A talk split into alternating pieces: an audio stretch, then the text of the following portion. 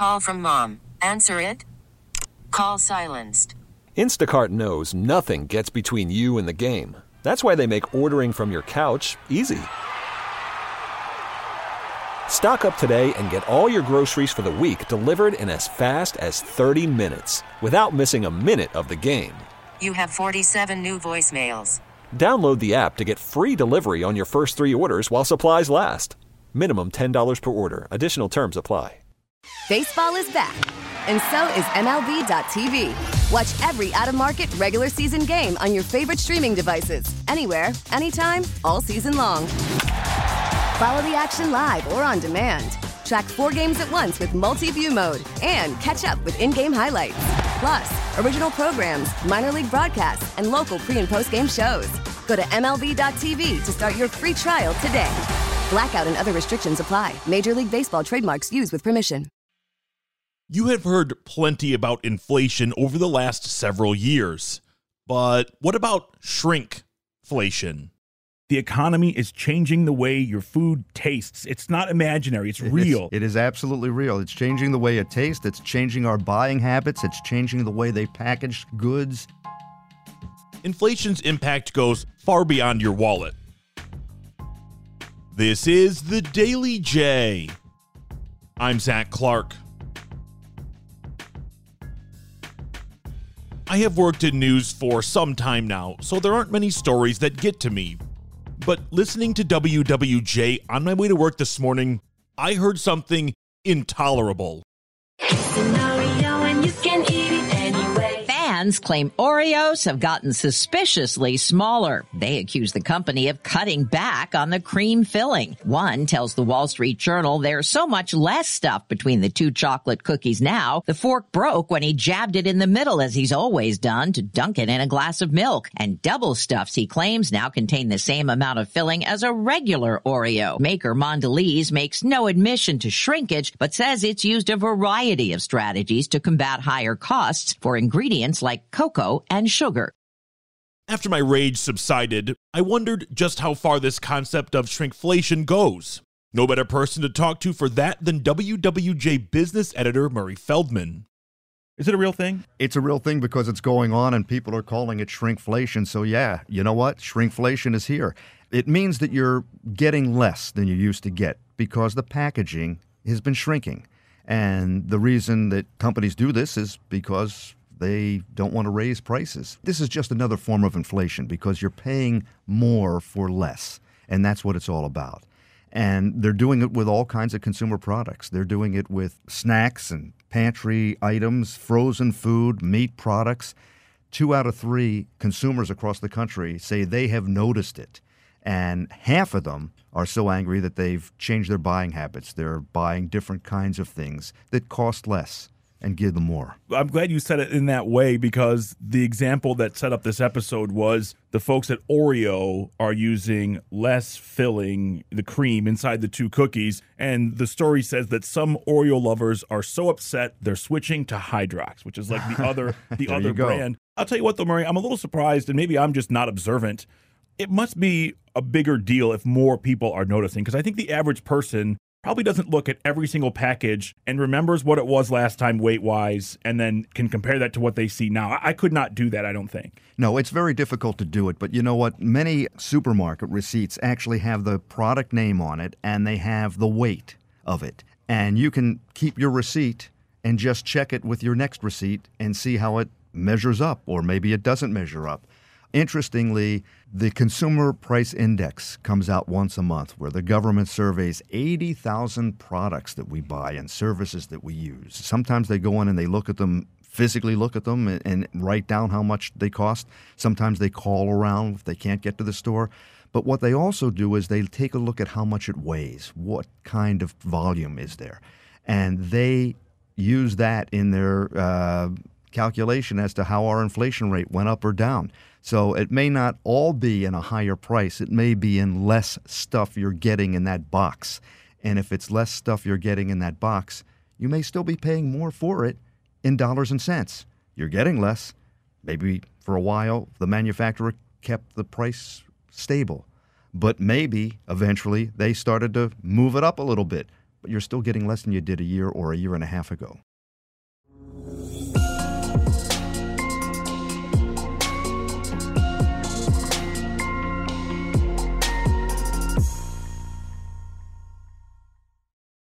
You know, earlier I asked you if shrinkflation was real, and uh, to me it was separate from inflation or a result of inflation. But it sounds like it's part of the way inflation is calculated. They think about the way things weigh versus the way they cost. The federal government does when the federal government takes a look at how much inflation went up or down. It's not only the price, it's also the weight. How much are you getting for what you're paying? So you said that two thirds of Americans have noticed this. How common does that make it? I mean, is it everything that we see, half the things that we see? I mean, you only could do it with certain things, I think, right? Like you couldn't sell me eleven eggs and tell me I had twelve. I would I would pick that out. right. But if my cream cheese is two ounces lighter, I may not notice it. That's exactly it. That's exactly it. Or maybe what they're doing is they're not selling a dozen eggs anymore. Maybe they're selling eight. And the price is a little bit different. Maybe it's even a little bit lower. But when you add it all up and figure out how much you're getting for what you're paying, it's all about inflation. Shrinkflation is a form of inflation. I think the consumers would feel duped or tricked. I mean, how do companies approach this? Because once you get found out, like the folks at Oreos are experiencing right now, people get angry. How do you handle it as a company? Well, it's about damage control. What are you going to do? It all depends on your bottom line and how much you're really losing and how many people really notice it and are really angry enough to change their buying habits. You know, another thing that a lot of people have missed is the ingredients. Over the last year and a half, more than half of the companies that make consumer packaged goods have changed their ingredients in some way or an ingredient because of inflation. They found it's cheaper to put this in there, so we don't have to put that in, or whatever. But the bottom line is, I've heard a lot of people, and I've even noticed it myself, that say, this doesn't taste the way it used to. I used to like it more. Well, maybe that's because some of the ingredients are changing. And that's all about the higher cost. Last year, year and a half, it was also about the supply chain. They couldn't get certain things that they needed. So they substituted, and many times cheaper stuff one of the reasons I love this story so much, people think about the economy in very cold terms, in dollars and cents. And that is true. That's one way to measure the economy. But as this story proves, the economy is changing the way your food tastes. It's not it's not imaginary. It's real. It's, it's real. It is absolutely real. It's changing the way it tastes. It's changing our buying habits. It's changing the way they package goods. It's changing the way they do services, they perform services. You may not have a receptionist greeting you. You may have a big panel and you press who you want and it rings their office and they'll come down and get you.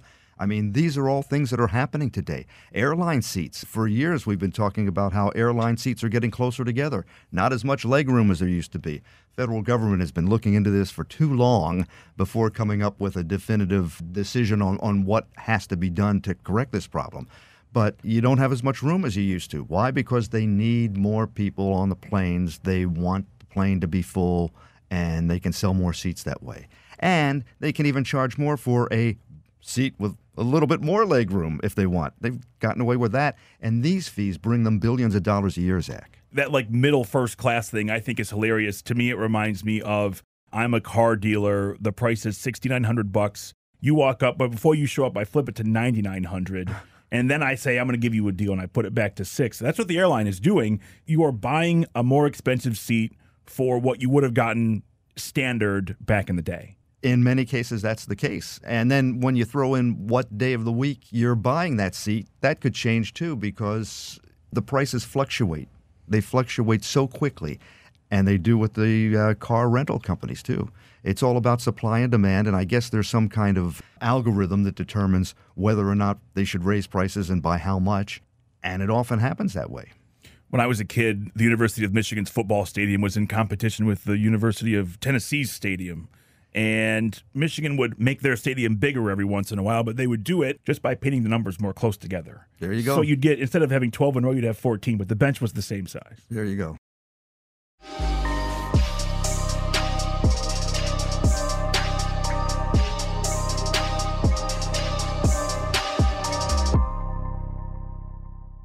Worried about letting someone else pick out the perfect avocado for your perfect impress them on the third date guacamole? Well, good thing Instacart shoppers are as picky as you are. They find ripe avocados like it's their guac on the line. They are milk expiration date detectives. They bag eggs like the 12 precious pieces of cargo they are. So let Instacart shoppers overthink your groceries so that you can overthink what you'll wear on that third date.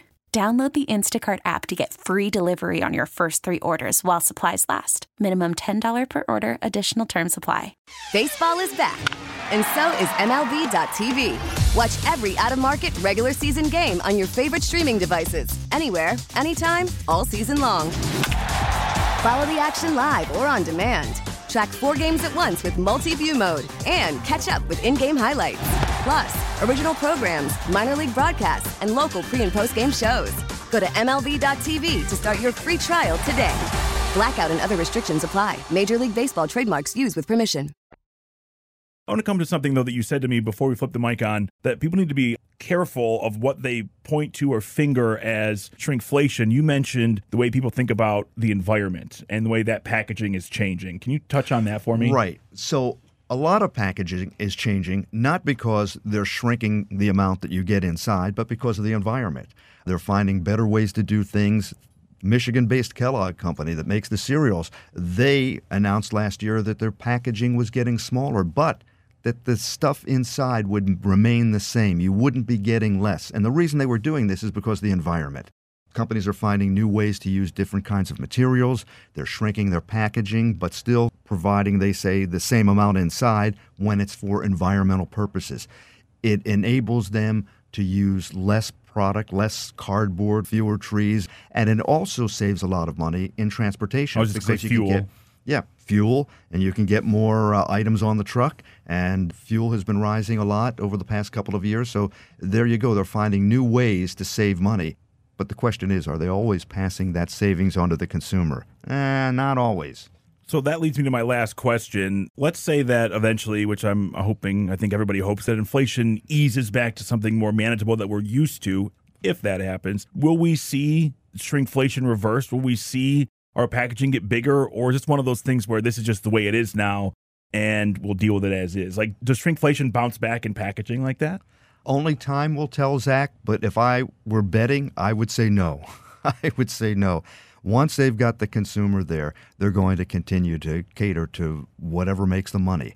And it's interesting that when inflation was going up 4%, 5%, 6% over the past year and a half, many prices on goods and services were going up more than that. And the companies were actually telling their investors, their shareholders, hey, we're inflation proof because we can still make a profit raising prices. Well, how can you do that unless you're raising them much more than inflation? Most companies, surveys have shown, have done that. When a hurricane will hit Louisiana, for example, and you will see gas prices shoot up, the oil is already in the barrel. The price increase should come later on. Because the oil you have now, you already have it. It's what's later. And to me, that is what this is, where they see an opportunity and they just take it. That's absolutely what we have seen happening with the consumer products over the past couple of years. Inflation was actually a good thing for some, But not for the consumer. not for the consumer. Today's big thanks go out to the one and only Murray Feldman. Check out WWJNewsRadio.com for the top local news stories on demand 24 7. Do you want that Daily J delivered right to you? All you have to do is text WWJ to 20357 and you'll get it instantly. Message and data rates may apply.